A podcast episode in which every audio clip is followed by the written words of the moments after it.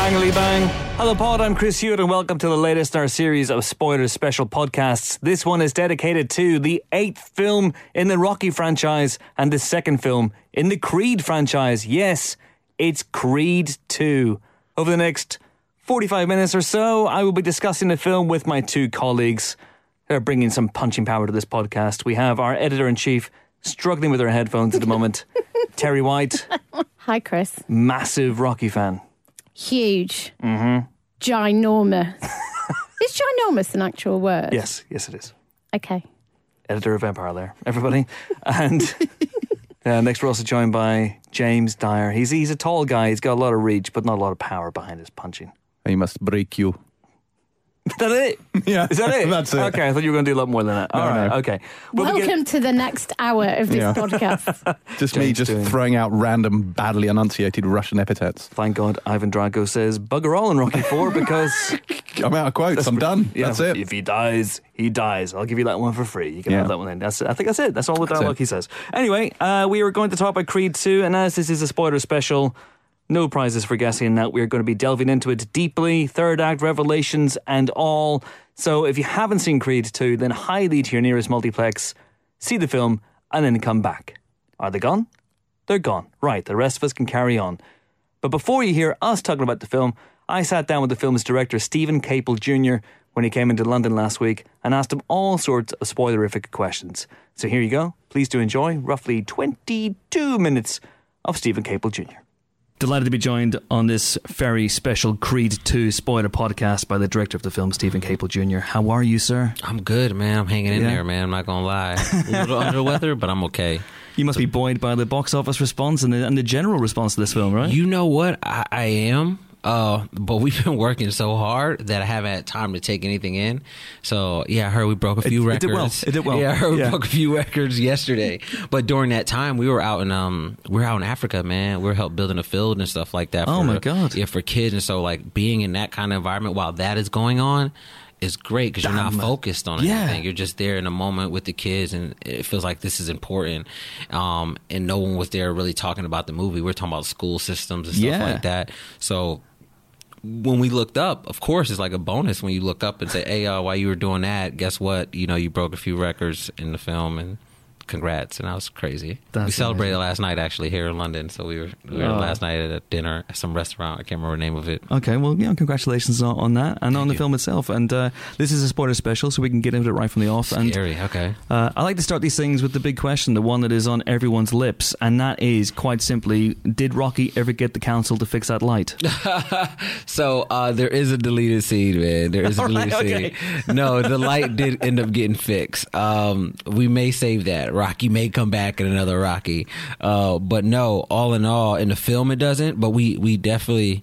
We had a scene where it does get fixed, man. Um, it was right before he go. Well, I guess we could spoil it before he goes off to Yeah, the end. Yeah. Where he goes off at the end and everything ties together in a beautiful bow. Yeah. Uh, before while he's leaving the house, the light would come on, and that's what we had. Oh So- man! Maybe even deleted scenes. We'll see. Should just take a leaf out of Marvel's book and do a post-credit sting. And I just, know, you know, just do everyone- But we'll have a lot of post credit. There's so many post credit scenes. Um, uh, there's one scene in particular uh, that we took out uh, where Creed and Victor Drago in the locker room after the fight.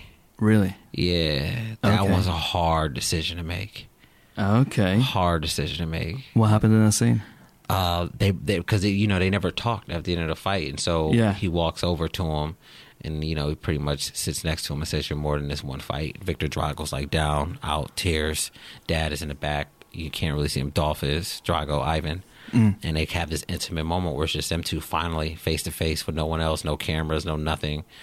And you know they just have a moment that they share, being like, "Look, we we're released of our father's past, man. Like it's it's more to this fight. You know, we're more than this fight." Um, and it's just a moment. It's so it's just a moment, legit. I can see why you cut it at the same time because it in, maybe interrupts the momentum of the end. But that, would- that would have been lovely. Because because people thought the film ends right at the end of the fight, and Yeah. then people then would think the film end at that moment, and then they would think it's like what is going on? There's like Is this three a- endings. is this a Lord of the Rings movie? What's- what's exactly? and I didn't want to do that to the fans, um, to the people watching the movie, you know. Uh, and then it, it was something cool about. Sorry to get off topic, but it was No, no, something no. cool about them having their stories on their own and Yeah. never kind of having that connection and you kind of want it a bit. So obviously, it leads his hand to if there's a Creed three or whatever it may be. But it felt like there's like even in the corner moments, Creed knew what was happening in his corner, but he didn't know what was happening in Drago's corner. You know what I mean? yeah, So while the fight is happening, it just felt nice that we as viewers were experiencing this, and we were moments where you were like, "Don't Creed, stop! Don't even go any further with the fight because of what you saw in the other Yeah. corner where he didn't." You know, Yeah. so stuff wa- like that. It was interesting because the film effectively begins with with Drago and with Yeah. with, with the Dragos and and you know there are scenes where it's just the two of them on their own. We get a, a little glimpse inside their Mhm. relationship, and the, the, the temptation must have been in, to go into this to almost have both of them be that sort of unknowable monster in Mhm. a way. Oh, And completely, It's man. really interesting. You humanize them both. Yeah, and then wanted to from the jump. You know, think I think the studio MGM for allowing me to humanize them. Um, I mean, there was talks of whether or not we should be opening a movie on a Creed film on the Dragos, because I don't think that any of the films have been opened up on the villain or Yeah. the opponent in any of the Rocky franchises. Yeah. But that was my point. You know, it's like we have to do something different, and I feel like everyone's going to be like, when are we going to see Drago? He's going to come up midway through the movie. I was like, what if we just hit him with it right there at the top of it, like in a very like gritty. We show Ukraine, we show where he's at. Boom, there he is, um, and not play up into some of the hype. You know what I mean? Just show the relationship, day in the life of. You know, I also love the way you introduced uh, Rocky in this film as well. yeah, which is just no, I, I man, I do too. I ain't gonna Yeah. lie, that's one of my favorite parts. uh, no, it's very ghostly. It's a theme. You know, I felt like in this version, I was like, what, what in this has to? I had to find ways to separate myself from Creed One and the rest of the franchise. And it was moments like that that I felt like one, if you're a fan, it's gonna feel iconic the way he walks through the walks in from the back door. But at the same time, just his voices alone, like everyone imitates Sly and Rocky's voice. So I was like, what if we heard it first? But then also had like, you know, it's almost in his ear, which is a line later when he's like, it must be Rocky whispering in your ear. Mm. Yeah, yeah, yeah. Everything is kind of ghostly throughout the film, you know, just because of the history and past of Apollo Creed and the Dragos. I wanted to bring back the past, but in this way that felt like it was lingering in every scene and everyone's Mm. voice with like choices and this and that. You can feel it um, rather than just show it. But there's really interesting choices that you make all the way through the film, and uh, you know this is very much Donnie's film. Yeah, this is yes, very much. Yep. I mean, Rocky is off screen for a, a, a large part of it, in part Yeah. Mm-hmm. because of the schism that, that the, the 2 of them have. Uh, their relationship breaks apart briefly. But there are also interesting choices you make. Uh, it's interesting that when Amara is born, Mhm. you don't show that happening. Instead, we are with Rocky when that Mhm. happens. Can you talk about that? Yeah, just uh, uh, he goes to the phone and makes his call. Yeah. You know, I felt like that was a moment for us to check in. Uh, actually, crazy enough, it wasn't in the script. Uh-huh. Uh, it was something on the day of. Uh, when we did it, I, I one I didn't want to show a birth scene. I was like, I don't really want to show a birth scene. I don't want to show. Tessa was like, I don't want to do it. Mike was like, I'm not trying to see that. Like, was, no one really wanted to do it. So it was like, what else can we do? And um, uh, before we had him calling Robert um, uh, at the gym at one point, way early in the film, and so we shot it, and it was there, so we had it, but it didn't feel right, and then so it wasn't until the day of we kind of winged it. We found a phone at the hospital, and we was like, let's shoot it, and then uh, we shot that first. And it just felt like a moment to sorry that to go off, but we, we wanted No, to no. be with Rocky in a moment where he was having his first kid. He was thinking about his child. Yeah. If that makes sense. Oh, absolutely. parallel story. Yeah. And then what I needed was a plant. And so there's a scene with him and Rocky where he says, Why don't you just call him? That can we shot that later and was like, Hey, let's just throw that line in there. so that way it pays off. Um, even though it's not like a, the strongest line, but it kind of works. It just works, you know. Uh, So those moments just happened on set. Um, but yes, just so that parallel story of here goes birth to a child, someone who's about to become a father, and someone who showed the mistakes as a father. Yeah. I felt worked really well. And that's uh, that's one of the things about this movie that broke me, if I'm completely honest. Mm-hmm. Yeah. Uh, the and let's jump right to the end because I, I want Mm-hmm. to talk about the way you juxtapose the three different father son relationships that are Mm-hmm. in this film right at the very end. That sort of montage. You have the really heartbreaking uh, Donnie talking to his father's gravesite For the first time. for the first time, which Yeah. echoes the Rocky Adrian Rocky scene from early in the film. First time at the grave. Um, Yeah. Um, not to cut you off because No, I'm no, just excited please. about it too because we were trying to figure out where to have this convo, and uh, and we were like, man, you know, uh, it was Mike's idea actually, Mike B's, because he was like, I don't know wherever um, spoke to my dad. I never saw him. You know what I mean? So it was like you can go to the graveyard. It's like a Rocky esque thing to do. And uh, he's like, "Has I have I ever been there before?" And it's like, "Good question." Like I feel like that'll draw some emotion because at first we're like, should he just be talking to his daughter?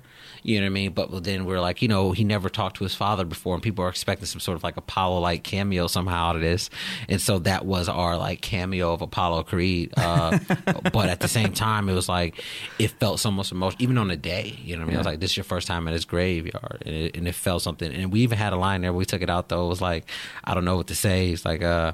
I feel like I feel like kind of rocky in this situation, but we took it out. But Yeah, yeah, yeah. it was def- I think people caught it. Um, but yeah, sorry, we had rocky situation and we had Well, yeah, well, you have, yeah, you have Drago situation as well. I mean, we get that brief glimpse of them running together, which because I think the relationship between Mm-hmm. Did uh, you like that? I did. Okay. Because I think the relationship between Ivan and Victor in this film is fascinating Mm-hmm. because it's semi-abusive from Ivan's point of view Completely. towards Victor, and you can see Victor at times he looks a bit like a frightened rabbit, a little bit. You can see how much he resents his dad, but at the same time he loves him. But you humanize, I think, Ivan so well at the end of the fight. You get this idea that.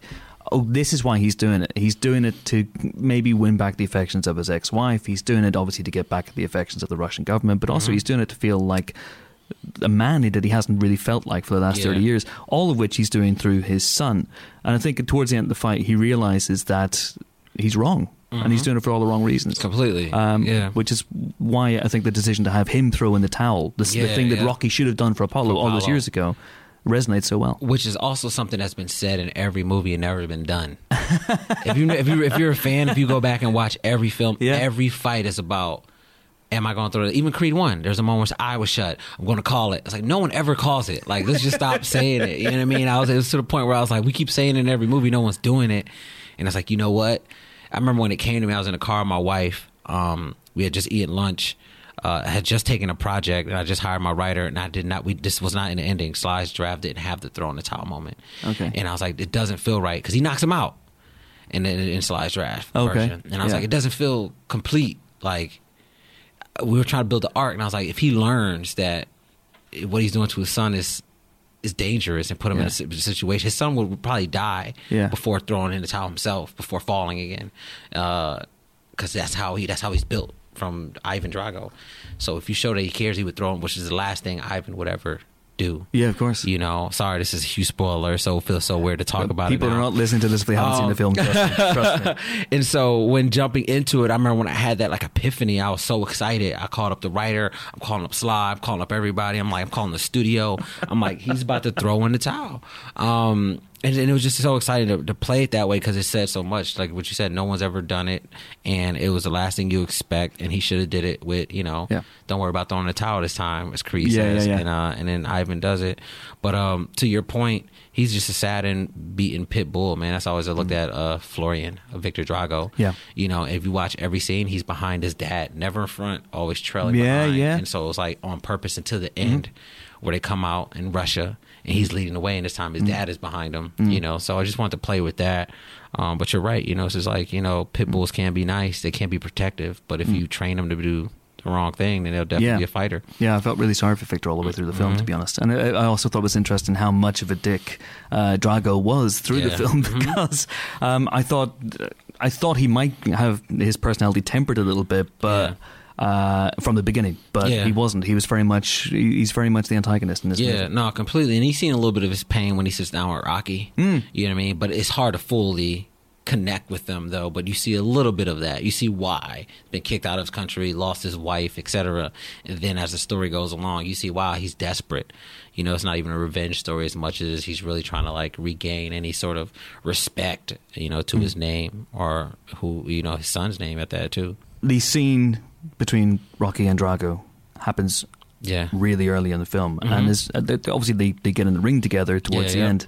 But uh, I, there's no major second major scene between the two of them. Was there one at any point? Can you talk about Yeah, the decision it was, to put it, that it was in the, the film? same scene with uh, Creed. Okay, Creed or the, the deleted scene I told you about where Creed and uh Victor. Victor have a moment in the locker room as they're walking out. Dolphin and Rocky had their other moment, and it was subtle, just head nods and understanding and being like, Yeah. you know, you're there for your son now. And then he goes over and he unwraps his son's glove. He cuts it open, just like how he, because in the opening we're seeing where you see them, he's wrapping his son's glove up, his hands. Yeah, yeah, And yeah. so it's like a, motif. So the callback later on was now he's cutting his son's glove, releasing him from the wraps Uh-huh. and Sly walks by, Rocky walks by and notices it, and they share contact.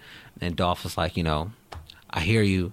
You were sort of right because this is, was all dangerous. He looks away to his son, and Rocky's like, "Yeah." And then we played the classic Rocky song as he walks away and went to the graveyard.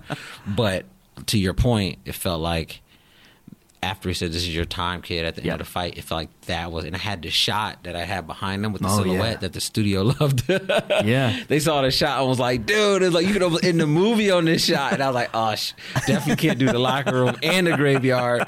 And so we have to have one another. Um, but yeah, that's what had occurred. So there was a moment. Yeah. I, I thought that was it. I thought that was the last that shot was the last time we were going to see Sly Stallone as, as Rocky. Yeah, I'll be honest. yeah. If if he had just faded away at that point and become a Jedi ghost, Yep, that would have been it. okay with me. Rocky died in 2000, and people were like, "What?" Played like a documentary. That shot, that beautiful shot, he just clutches his chest and it falls out of frame. I and know that's, it. we had jokes about the ball just kind of rolling into frame, like do do do do. Like, wait a minute, what? What? Oh my god! But you don't do that, thankfully, which means we, don't. get to see the reconciliation between uh, Rocky and Robert uh, Mm-hmm. at the end, which uh, I thought that, that that's that's one of the things that broke me. I thought Sly Mm-hmm. in that moment was sensational. Um, can you talk about about that? You're building towards it throughout the, the the film, but I thought maybe you were going down a phone call route. And the fact that Mm-hmm. Rocky actually turns up and, and does that and feels he has to put these these wrongs to right, I thought was really interesting. No, it's huge, man. I, I think subconsciously, man, I, I was tapping into my own personal stuff with my father when, when writing and putting that scene together because it wasn't there in the original draft. Um, you know, it was like I felt like it was nice for them to have a tie, but at the end of the film, you know what I mean, like to bow it up there. And so uh, when I got to it, it's like this father who just been making mistakes his whole life. You know what I mean? And and and it's hard. And my dad is the same way. And so um, I watched the film at the premiere in the states for the first time, and uh, that's where I got teared up emotionally. I was like, "Oh snap! I'm getting caught up in the movie because I'm watching it with real people." But at the same time, I just realized what I did at that exact moment. You know, where he says, uh, "Do you want to come in?" I'm getting emotional now thinking about it because he says, "Do you want to come in?" You know, and then Rocky puts his head down. I'm like, "Oh my god! I just had this conversation with my dad." Like, Oh, because we really? spent years apart, and then I, I I resented him in our relationship because of that. But now that we're trying to rekindle, I realize he didn't know how to approach me. Yeah. He doesn't know how to fix it. You know what Yeah. I mean? You're thinking, Dad, it's simple. You just come in my life and you just be around, but it's hard because you you know you're you've messed up, you know, and so it's like hard to sit in that, you know, and so Yeah. Um Was getting Milo back tricky for, for uh, he he was busy, um, Yeah. but luckily we only needed for one day. Uh, we had him there for one day. Flew in the night before, got on set. It was emotional that day though because they they have done This Is Us. I think once. I think Sly did an appearance on This Is Us. Um, I th- or he, I think he may have played his father. Um, but beyond that, for him to come back and have this whole Balboa thing, you just saw them two reconnecting on a different level because they must have went to a uh, a real place when they did um, what's the movie? Uh, Balboa, Yeah, uh, Rocky Balboa, Balboa, yeah. uh, because everything was Sly and his son, and then you know it feels like he he should really took that place Yeah. to play that role, and Yeah. so you felt it on set. You Yeah. know, like wow, after twelve years, I guess from Balboa it came out two thousand six, I want to say. That's right. Yeah. Um, and it being on set and them shooting it, they you can tell they both were like, I can't believe we're doing this again. Sly, of course, like this is my, you know, forty plus years I've been doing this. This is Oh, my eighth time doing it. But even for him to come back for a sequel and say I'm about to do this cameo, and where I'm at in my career, Milo, to then like he's like he's a. He, nobody knew him in Balboa. Now it's like this is Milo. This is this is us guy. You know, so he Yeah. has all that love. Uh, there, there's a there's a, a a layer, and this is a very delicate subject, obviously, but there's a there's a layer of pain, I think, uh, when you see Rocky think about Robert, and it's very hard not to Mhm. disassociate Sly from thinking about his own His son own son as completely well, because obviously Mhm. Sage played all the Rocky, time. yeah, Mhm. he was in Rocky Five. He's you know that's him in the, in, on the fridge in that in that picture. And that's what happened at the end of the scene where he cries. You know what I'm saying? Like Sly didn't mean to at all. You know what I mean? It was it just happened. Like that's why it was one of those takes where it's like that's all we have. Is that one take. We have other takes that we shot, but it's one take where you just felt it all the way through and it's if you watch it again, there's continuity issues and a little jumpy here and there because uh it was the golden take. Like he was like, dude, oh, he apologized to me. He's like, I didn't mean to because it wasn't the direction. You know, I was hoping it would eventually get there. Obviously, as a director, what, what's going to happen? But when he opened the door, you just saw like this boom, boom, and these dudes are like hugging and tearing up. And then Milo got teary eyed, and I was like, oh, this just works. You know, um, because you knew there was a, another thing happening Mm. on set between the two. That was personal. No, it's it's a it's a really sweet moment, and Mhm. in fact, you can you can just feel that almost. You know, that you can feel the weight of history in almost everything Sly does and says in this film. Completely. You know, so when he's sitting talking to Adrian's It's all about the Paulie's there. Yeah, it's oh my all God. about the ghost, man. They're on his shoulder the entire exactly, time. To It's- feel the whole history. I want to talk about Bianca as well because Mhm. I think Tess is fantastic in this film, and Oh, thank you. I mean, it must be so easy to fall into the pitfall uh, of. You know, she's just that person by the ringside yelling, Yeah. "Donnie, don't get hit! Donnie, punch Did him!" it feel that way to you? Uh, it feels that I've seen that happen in other movies, Mm-hmm. But it feels to me that you were trying to give her the music career Mhm. and, and and give her these conflicts, you know, but Yeah. with her increasing deafness. Mm-hmm. Can you talk about that? I guess uh, with, no, with, completely. We did. We did have a little bit more. We had to cut back down because it's an ensemble piece. There's so many characters in the sequel, and um, but her relationship with uh, Donnie was so important. So she had multiple things going on. It was like she has Donnie's situation with trying to fight this guy. She is now pregnant. She has a hearing loss, and she had her career. Yeah. And so it was like some things had to scale down, and at one point it was a hearing loss in career that we actually tapped in deeper to. There is a Jimmy Kimmel scene that we deleted. Oh, uh, when really? she performed on Jimmy Kimmel and had a hearing hiccup. Um, okay, uh, which I think Kimmel brought it up last week when we were there. Like, "Where's my scene at?" Um, but ultimately, it felt like it just wanted to be more about the baby in the scenario to leave doors open uh, for. Uh, maybe whatever happens in Creed three, uh, but I, we did not want her to fall on the backside. We definitely want her to be a woman who was more than just Adrian saying like I'm gonna wipe the sweat off his forehead when he's training, and please don't fight. She was someone that spoke up.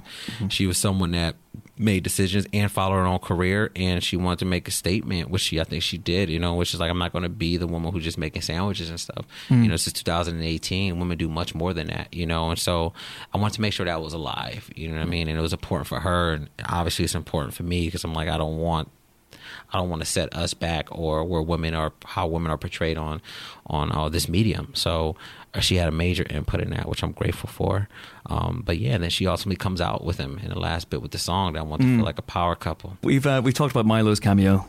Can we talk about Brigitte Nielsen? Because Mm. Yeah, that blew Yeah. my mind. Did it good? Well, g- just given the very public history that she had with Sly, Mm-hmm. I didn't think they were in a in a place where she would turn up in Creed Two. Yeah, no, no. Uh, thank you. Thanks for Sly for allowing it to happen. I had to ask him when I came up with the idea. I was like, dude, I think it. I think fans will go crazy. Yeah. She wasn't in the original draft, and I felt like she needed. Uh, we needed a rosebud. We needed something for Drago to be like, this is what changed everything. Yeah, he lost Russia, but more importantly, what was symbolic of Russia? His loved one who ended up staying there. And I was like, if we brought her back, I think it would do something to that whole camp that would add another layer to their story and and and affect it in a good way. And I think people go nuts. I was hoping that. And I asked him, I was like, dude, I remember the meeting. It was the first day we met Florian. Uh, Florian came by, he auditioned, and then uh, we all were sitting down. I was like, Sly, since we were all in Drago world at the moment, I, I got this idea. And I pitched it to him, and he was like, I know fans are going to like that. He was like, just, just do it. You should do it. You should do it. And I was like, cool. And I wrote it in there. And um, and she came by and she gave us our scenes, you know. And it was an emotional place for her because she was my first phone call with her. She was in tears. She was like, "Thank you so much. Like, I can't believe I'm coming back as this character and what you've done in the script. Um, like, I'm, I'm excited to jump into the role and." You know, she was honored, and so, it, and then a day on the set, you know, them coming out together it was not together, but when we shot the Russia stuff, the fight Yeah, yeah. scene, fans went crazy. Wow. They went crazy. Um, 2,000 people in a room standing up clapping, and they see all three of them in a ring. They were just going ballistic. That is amazing. Uh, I do have to wrap this up, so I'm going to ask one last question, which is Okay. about about Amara. Because in this movie, you do, and this is very much in the Rocky tradition. You do introduce the next generation. You do Mm-hmm. uh, ground Donnie in that way. Also, I think it's interesting the way you take Donnie, you push him into a very dark place. Yeah. halfway through to, the film. Had to, yeah. Um, and Amara is one of the things that brings him out of that, that Mhm. hole. Um, that's interesting, and also the fact that she is uh, she has uh, no hearing. She's got hearing loss. Yep. hmm That- Yeah. So the dangers of it is you're about to have a baby in a film who has a hearing loss. So people are like, "Are you really going to do this?" You know, studio. And I'm like, I think we need it to be real. I think if it's too cookie cutter and everything's perfect at the end or in the beginning, what is he coming out of? What is his callback? What is li- what is this boxing match supposed to represent in life? You know, his comeback. And it was just that. Don't feel sorry for yourself. You know what I mean? Like you lost that match. Supposedly, don't don't go in the slumps about it. And so it's the same thing with the something had to be a representation that in the real world. Hmm. And I just didn't want it to be the media and cameras flashing his eyes. Like nobody cares about that. You know what I mean? Like yeah. it- it's something about personal. You know. And I felt like the baby was the right thing. And um and the baby's not broken. You know what I mean? Like it depends on how you see it. Hmm. Yeah, and that was like our biggest thing to make sure we were delicate with that. And then so, no, I'm I'm I'm I'm glad the studio rocked with me on that one. You know what I mean? Because I felt like that was life to me. And at the end of the film, to see the baby with the hearing aids because they have to wear hearing aids even though they're deaf, like oh, that was important. Um, and so I'm just I'm grateful for the studio to, to take that risk, you know, because it's a studio film. Everything's supposed to be really happy and jolly at the end, and it and it still is. People still feel that, but at the same time, they also still feel a level of realism, you know, um, which I feel like is sort of my style. It's like what I bring to the table in all my projects. So I thank them for that. It's been an absolute pleasure. I could ask you another No, two dozen questions, but same. it's been a joy. Steven No, Caple thank Jr. you, man. Thanks, man. Thank you so much. Appreciate it. That was Steven Caple Jr., and now it is time for us to tackle Creed 2. I have to say, this is a movie I absolutely adored. I loved it. It hit me right in the sweet spot. I had. Is that what we're calling it? Yes, that's what we're calling it. I had something in my eye for pretty much the entire movie. Uh, I loved Creed. I'm a big Rocky fan. I don't think I'm as big a Rocky franchise fan as you, Terri White, but we both loved the original Creed. But my understanding is that you're a little bit lukewarm in this movie. Explain I am. yourself. I'm gutted, first of all, because um, this is actually one of the films I was most excited about this year. I loved Creed. I loved Creed, and I have very strong feelings about the Rocky franchise, and specifically about the ranking order of the quality of each film. And I really loved Creed, and I was really excited for Creed 2. You know, you have concerns because Ryan Coogler wasn't coming back because of helming Black Panther 2. Um, but I really was hoping that the kind of raw energy and new slant that got put on that entire universe in Creed that made it really grounded, made it really relevant, made it feel really modern, um, spoke in a different vernacular, really, while still retaining the spirit and flavour of Rocky. I was hoping that that would be there in two, and I just don't feel like it was. Well, I think I think our reaction to Creed was so strong. I, I I loved it. It was probably my either my film of the year or second favorite film of the year that it came out. So it came out two years ago. I absolutely adored it. And I think that's one of the reasons why we're doing a spoiler special for Creed 2, because it really meant something to us, uh, and, and it it made this franchise, it made Rocky as a character relevant again, and uh, it should have been nominated, I think, for more Oscars. Stallone should have won Best Supporting Actor, uh, if, in my opinion. Uh, he was robbed. He's amazing. We'll get on to Stallone and my intense feelings about this character in a few minutes. I can see why you'd be trepidatious about Creed 2 because of Coogler's absence. I'll be honest, I, I was on set as well. I didn't really get a sense of the film when I was on set. It was a very, very brief set visit. Um, but I was slightly worried about that as well, which is why I, I didn't, it wasn't on my most anticipated list, which is why I think it was a pleasant surprise. Perhaps you need to go see it again, Terri White. Maybe you need to, you know, reevaluate your opinions and Well, and it is interesting. right. Well, here's the thing, right? Is is I am a fan of the original Rocky, Rocky Two, Rocky Three, Rocky Four. We don't talk about Rocky Five. It's not a Rocky film. It's an abomination. it's it's not good, is it? It's the I mean, only bad one, I would say. um, and I was reading Steven Caple Jr. saying he um, that was the first Rocky film he ever saw, Mm-hmm. um, With which I Tommy Gunn. which Tommy got, and I'm like, and yet you still wanted to make a Rocky film? Maybe he just wanted to make a good one. Um, there are echoes of two, three, um, and four all in this movie. I am a massive fan of those classic, cheesy, some may say, Rocky moments. So, and and I'm kind of working through my own feelings on this because, in many respects, it paid homage and sat very firmly within the Rocky universe for me rather than the Creed universe. And actually, for me, the moments of discord are where Creed and Rocky, um, as films, not as characters, but where those films kind of.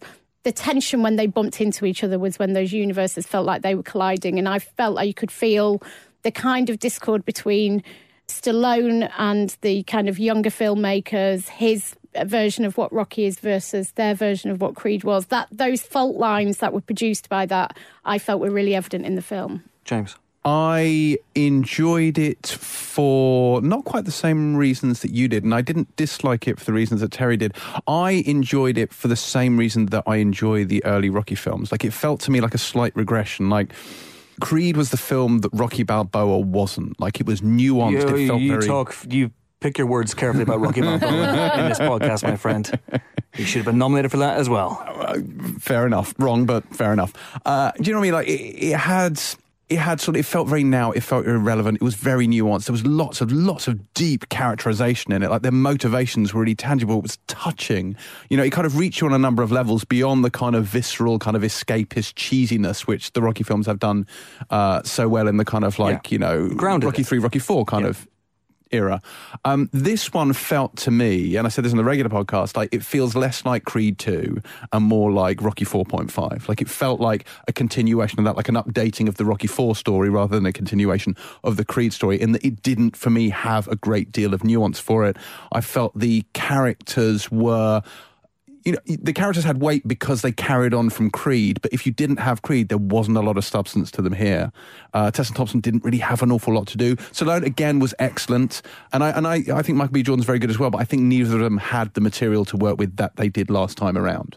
That said, I really really enjoyed this film. I thought it was great. I had loads of fun with it. I really enjoyed uh, the relationship between Ivan and Victor. I thought that was great. I would have liked to have seen more of that, to be honest. Uh, and having uh, Brigitte Nielsen in there was an incredible surprise. I loved that, and that dinner sequence I thought was fantastic. Although, again, I think the bit where she walks out of the fight at the end was maybe laid on a little thick. But uh, but yeah, no, I really I really enjoyed it. I know that you are. I I will hear no bad things said about this film.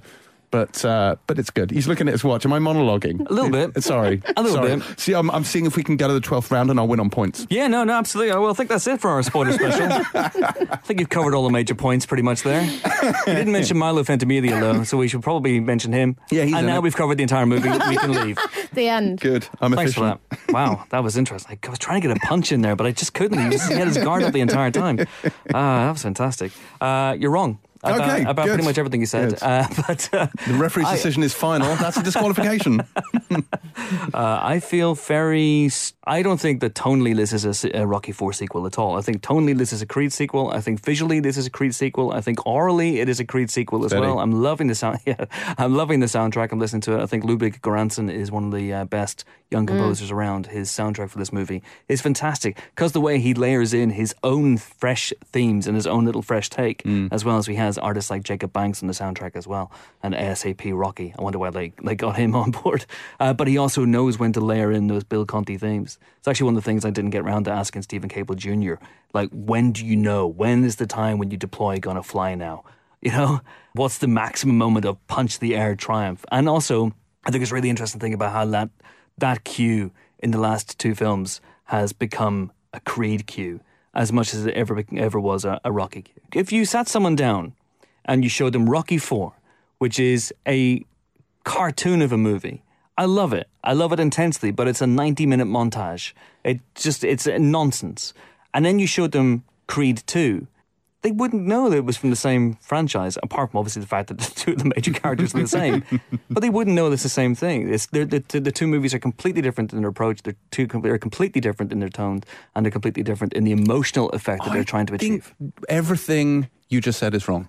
Uh, no, Sorry, do I- you want to pitch in? No, I mean, as much as I'm enjoying you two just saying you're wrong at each other, carry on. I'm going to watch. Well, we, we hear you telling us we're, we're wrong all the time in the office. so- yeah, you're just taking your opportunity, aren't you?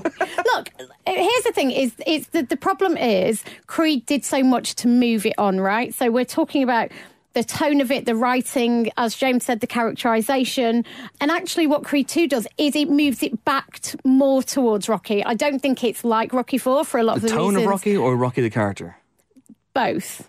And I actually think I think some of the emotion in this is so heavy-handed. It made me mm. want to take off my skin and wear it inside out.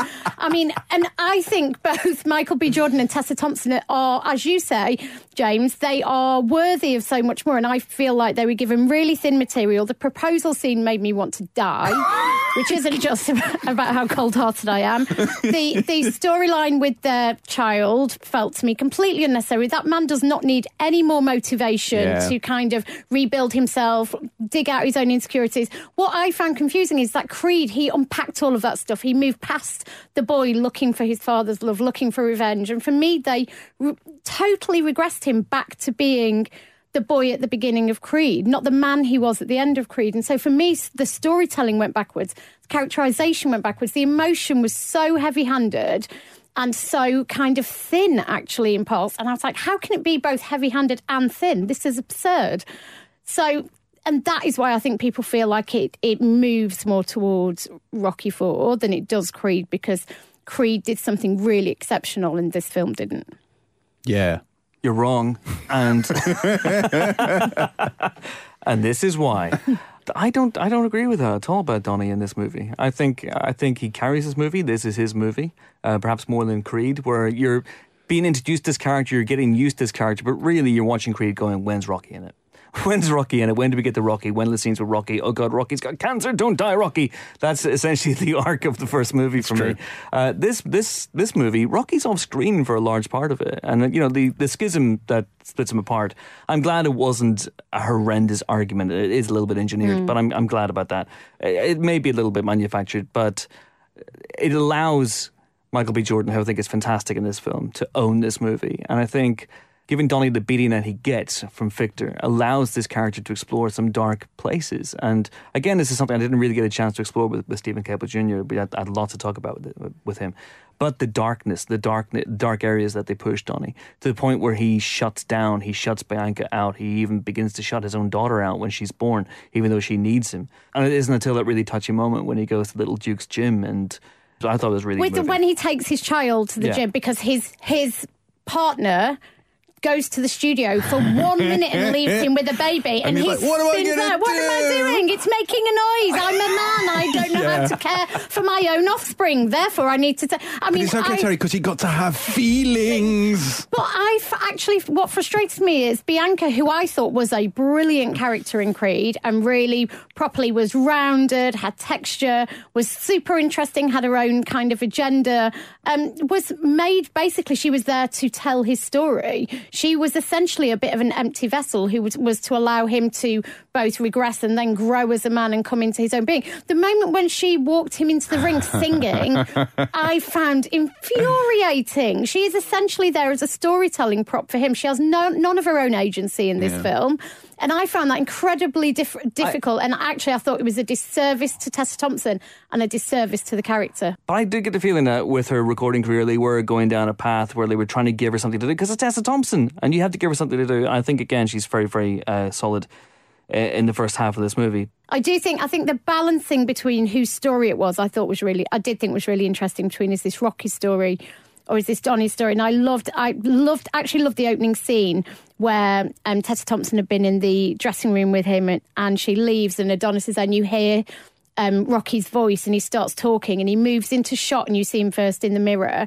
The camera pans and then it's the two of them jabbing and talking together in this really kind of amazing, compelling rhythm. And I really enjoyed the seesaw between them throughout the film. And whose film was this? Is this the end of Rocky or is this truly the beginning of Adonis? Um, which I, I love that nuance and I love the way that explored masculinity and what it means to be a man and what it means to be strong and what it means to face rejection and defeat and to find your own path when you're coming in the shadow of either a father or or you're kind of walking away from your son. All of that stuff I thought was handled absolutely amazingly.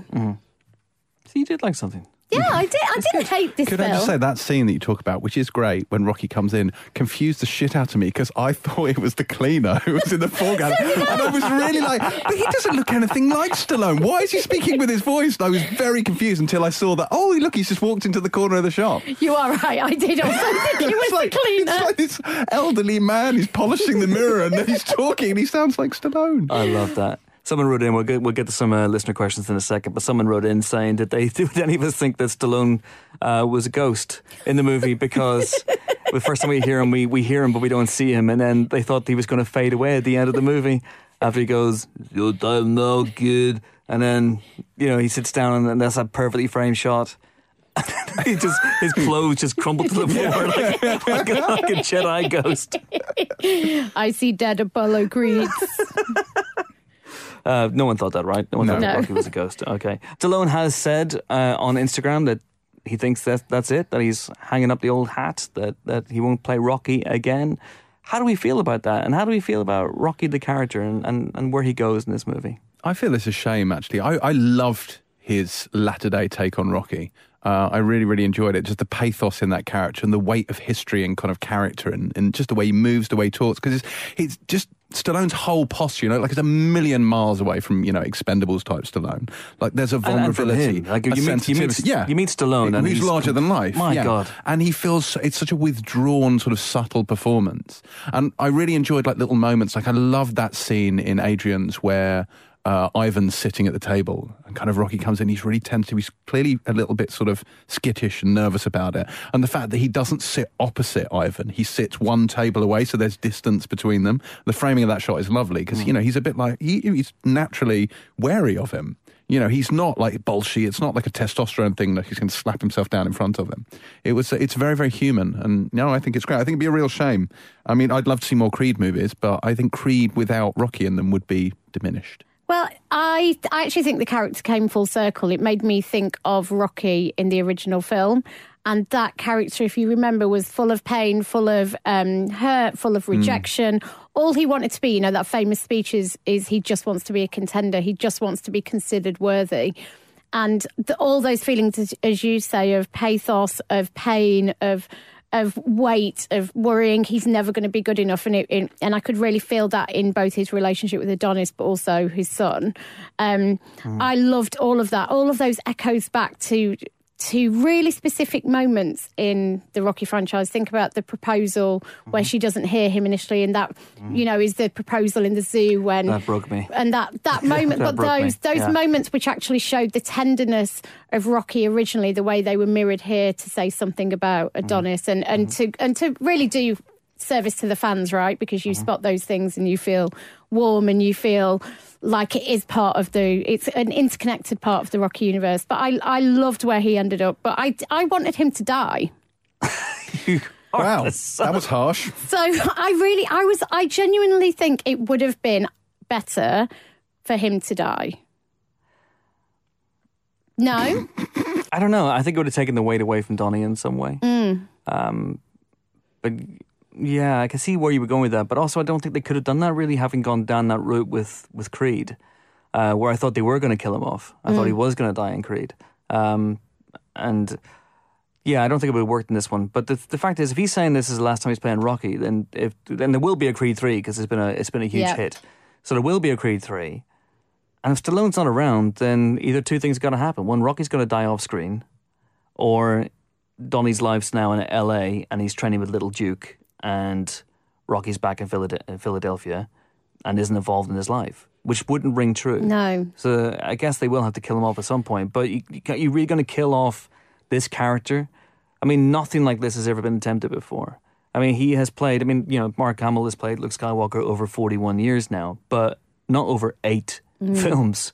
And the, the way we've seen this character grow is astonishing to me, and the weight of his history not just Rocky's history, but Stallone's history is is evident in almost everything he does or says. And I think that's one of the reasons why I found the thing about his son in this movie so moving, because knowing that Sage Stallone died in real life and and was Robert. You know, he's Robert, that's him on the fridge, that's him, you know, and he was in Rocky Five and and knowing that he, you know, and knowing that, and having talked to Steven Caple Jr. and knowing that those tears that, that came at the end of the movie when when Rocky meets Robert and, and collapses into his son's arms, that's real, and that's him thinking about his real son. That broke me. That absolutely broke me. But there's something about this character. Just everything he does or says at the moment is just guaranteed to get some sort of weird emotional response from me. I've grown up with this guy, and to see uh, and if if he were to die off screen, I don't know. That would that would feel like a real loss to me. Well, and I, because Adrian died off screen, Paulie died Only off screen. died off screen. I know a lot of people are angry about and that. And I, I found that really diff- I found that really difficult to reconcile with because I was so invested in Adrian as a character. What she gave Rocky the the openness, the vulnerability, the humanity she gave him, the fact that she made him. They spoke the same language. They had a true connection. And when she died off screen, I felt as a fan incredibly robbed. And, you know, it doesn't make the scenes when he goes to her grave every day and he reads the paper to her and he talks to her and then he does the same to Paulie. It doesn't make those any less resonant or emotional, but it does feel to me like I missed a really significant part of the history of these films because they didn't do it on screen. Hmm. Stallone has said before that he wouldn't do any more films and he has Yeah. kind of gone back on that. Mm. So I'm hoping it's another one of those. I understand why it feels like the perfect ending where, you know, Donnie's taken that his place in the spotlight. And I thought that was really clever, the fact that maybe because he didn't die, it wasn't he didn't get it by default, he got it because he earned it. And it was time for Rocky to step back and say, No, I'm I'm done now. So I understand narratively and emotionally why why it may feel like the end. But to your point, I don't know how they get to a third film without him. Yeah. But also, but what part would he play in Donnie's life now? He's dispensed as much advice as he can possibly dispense. So, what role would he play? They've had now that thing where they, they fall out, so they can't go down that road again. It is fascinating with a, with a boxing movie. You have very limited options, really, as, as as a storyteller. You know, your hero wins the fight at the end, or he loses the fight at the end. And that's it. And then you switch you switch it around. It's it's very it's fascinating with a boxing apart movie, from, isn't it? Apart from Rocky, because he lost, right? But actually, he won because, as he said, all he wanted to do was to go the distance. And the fact he went the distance meant he was a winner in his eyes and in Adrian's eyes. I mean, Rocky as a whole universe has played brilliantly with with what you're saying, which is hmm. what winning means, what losing means, what that actually signifies to a boxer, and, and it isn't always on the points. Yeah. that was the amazing thing about how he ended Rocky. It was really bold at the time to end it on him losing, but actually you Yeah, didn't yeah, feel like he'd lost. And that amazing opening of Rocky 2 with the ambulances screaming down the street and Apollo Creed's like, there ain't going to be no rematch.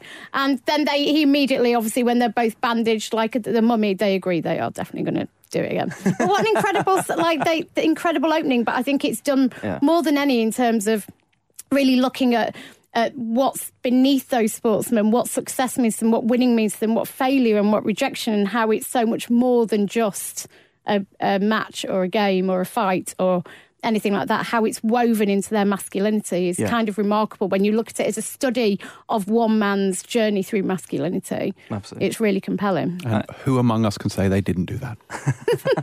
But having said, you know, having said what I just said, you've, you're absolutely right. Rocky has, has played this tune. It's got every note you can get out of this tune, can't you? So Rocky Mm-hmm. loses the first the first movie. Uh, they both get knocked out in the second Yes. movie.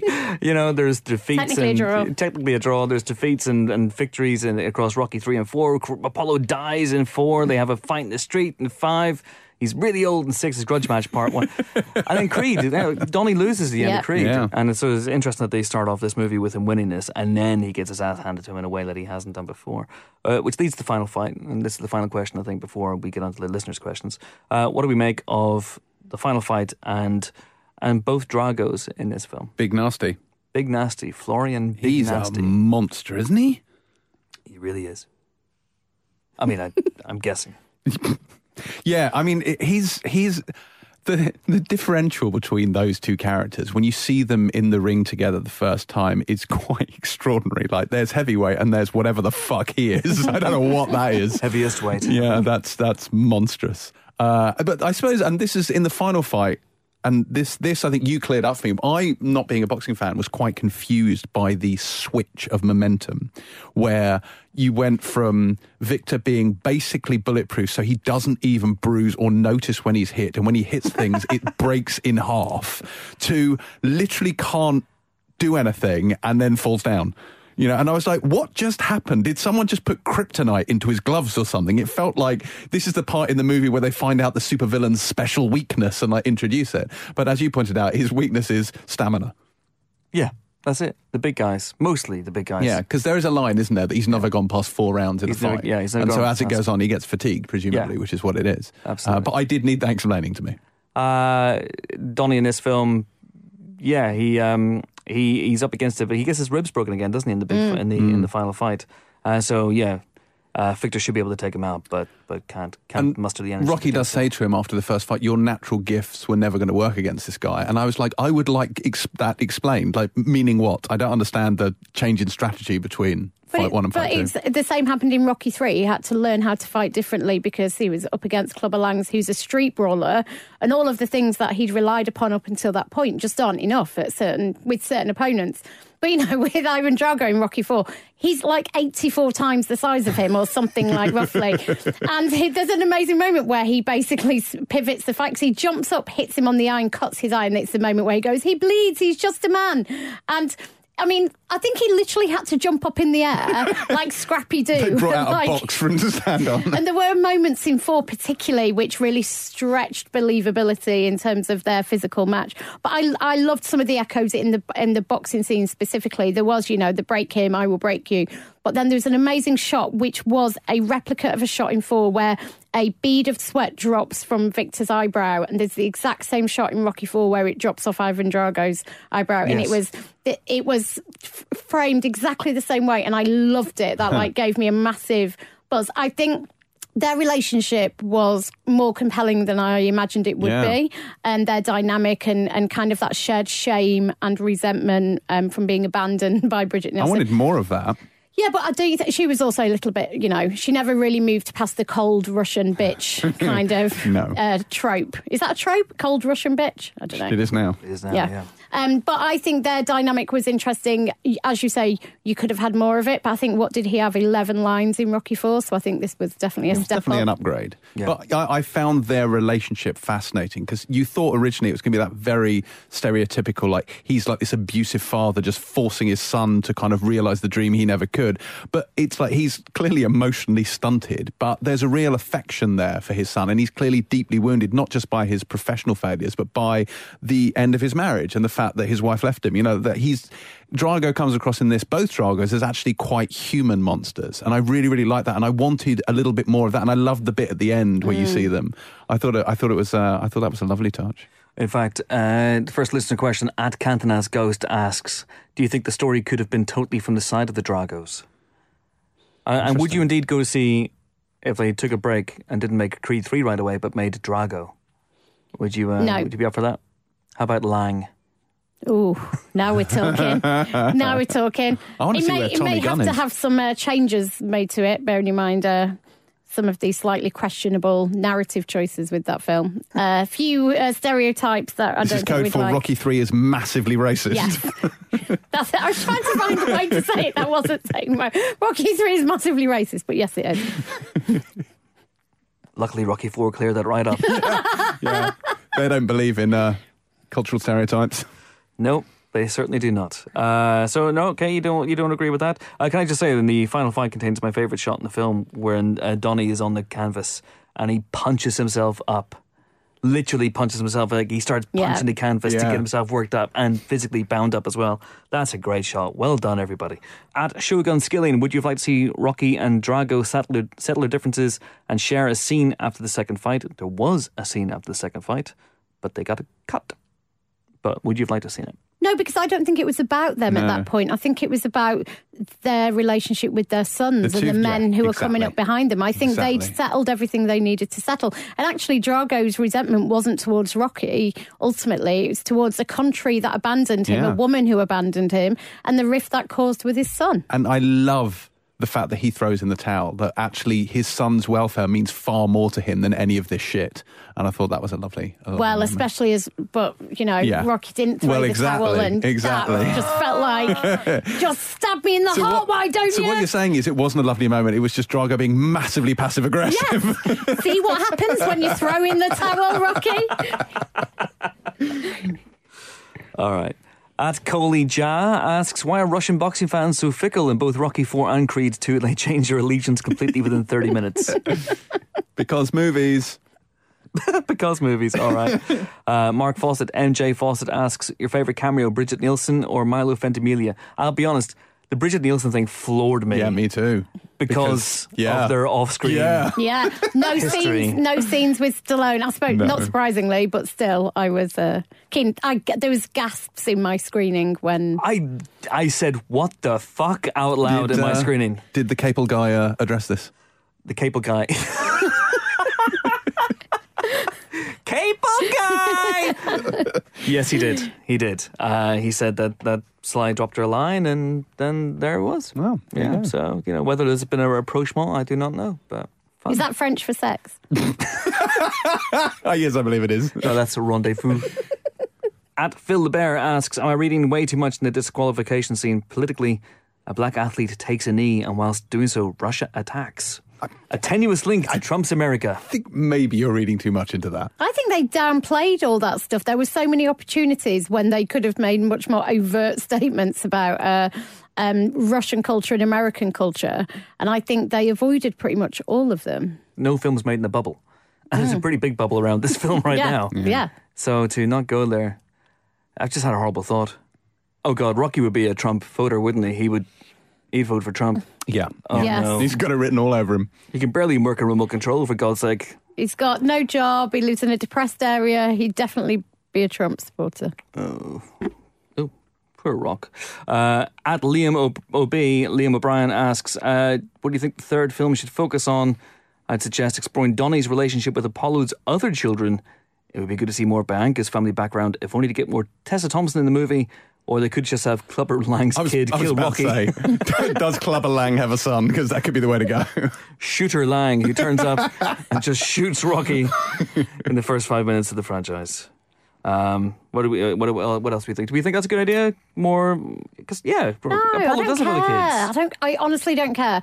Here's here's the challenge, right? Is I feel like the, as you said, the relationship between Rocky and Adonis. I feel like it's been kind of wrung dry. His issues with his father have been raked over twice in quite kind of intense detail. So I don't know where's left to go because for me there has to be a narrative link back to the Rocky franchise, Creed. There has to be a part. The legacy has to play a part in this. so what you're saying is they're going to fridge Bianca off screen.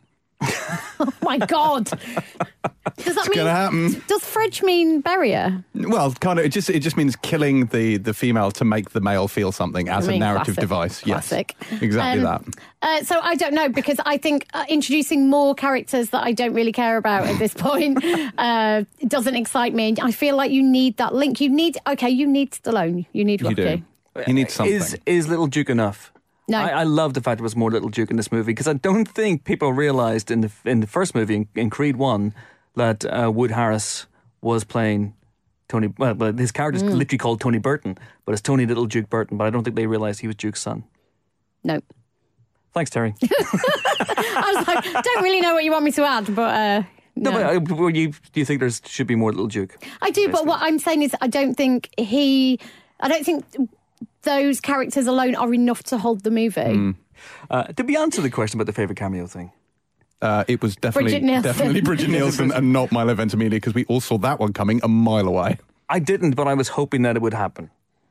And I was hoping that they would get Milo on his day off from, from This Is Us. And, Mm. uh, and again, this won't shock you. It broke me. it absolutely broke me. That sort of cross cutting between the, the three different sons, uh, in some way reconciling their, their, their problems with their dads. Yes. So, you know, Donnie talking to his dead dad, Rocky turning up at Robert's house, just unannounced, which is really rude. What if he was Well, out? and also, didn't it just strike you a little bit as bollocks because I, he walked in, and bearing in mind, in in previous films, they've had such a difficult relationship. Like he's been, Robert's been really cold to him and rejected him quite a lot. You know, those scenes where he'd. Um, say he was going to turn up to Adrian's for dinner and not come, and Rocky would turn up at his place of work, and it was like kind of stalking his own son, and you felt the cold between them, you felt the freeze. And I just never really believed it would have thawed to the extent where, after years of, of kind of, you know, presumably not being in contact and, you know, not meeting his own grandchild, he turns up on the doorstep and goes, hey. Uh, he's never spoken like that. No, he really hasn't. And then, and then they embrace, and then it's all great. Mm. And and I understand it needed to be quite simple and fast at that point because the film was ending. But also, I was a little bit. Their relationship was so complex and so complicated that that felt so rushed and um, untrue that it didn't quite connect with me for those reasons. I, I I think they do need to do a bit of emotional shorthand for that, and obviously what what comes after the conversation those two guys are going to have is is fascinating. But if we believe what Rocky Balboa from Rocky Balboa to this, they haven't seen each other for what ten years. Mm. So I think if you know if Rocky comes to Robert's doorstep and he looks genuinely conciliatory mood, then I think that would have softened Robert. But he already had, he always had done for years, and Rocky had, and he'd always been rejected. And I just Robert's think the one who does the rejecting. Ro- yeah, yeah, yeah. Robert, He, he always held the power in But that got a kid relationship as he got older. But He's exactly, but wouldn't now. you be livid about that? I haven't seen my dad for 10 years. He doesn't even bother sending a Christmas card. Through his choice, And Robert's then- choice not to bring the kid to, to Rock. It's But also, I'm presuming Rocky didn't turn up on his doorstep before. Like, and, and then Pride suddenly he turns thing up in men. and goes, Hiya.